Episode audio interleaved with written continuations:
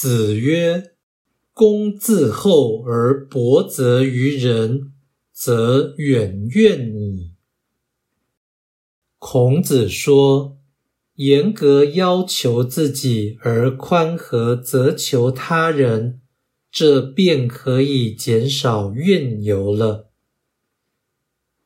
道义阐释：“厚是多，于此意味严厉。”公字后是严以律己，薄是少，于此意味宽松。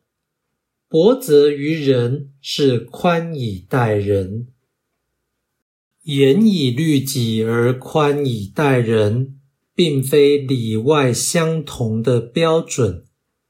此道所以可行或正确。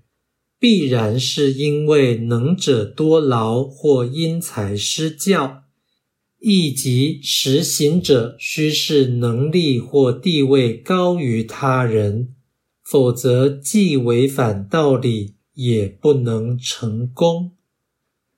道德是普世的标准，不应有内外之别。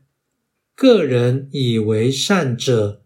亦必要求于他人，则善的程度理当相同。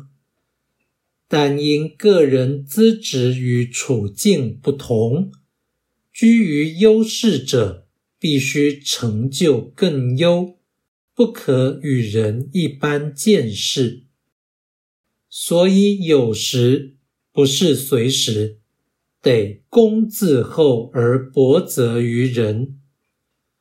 若是他人也可以做到，或是所有人都必要做到，或是命运驱使，则上述原则未必正当，不应固执，否则必成自大。总之。要求自己与要求别人的程度若有不同，这应是认命的结果，并非基于常情常理，即因个人省思天人之际而可能由此体认，这么做得以远怨，其实不仅使人宽心。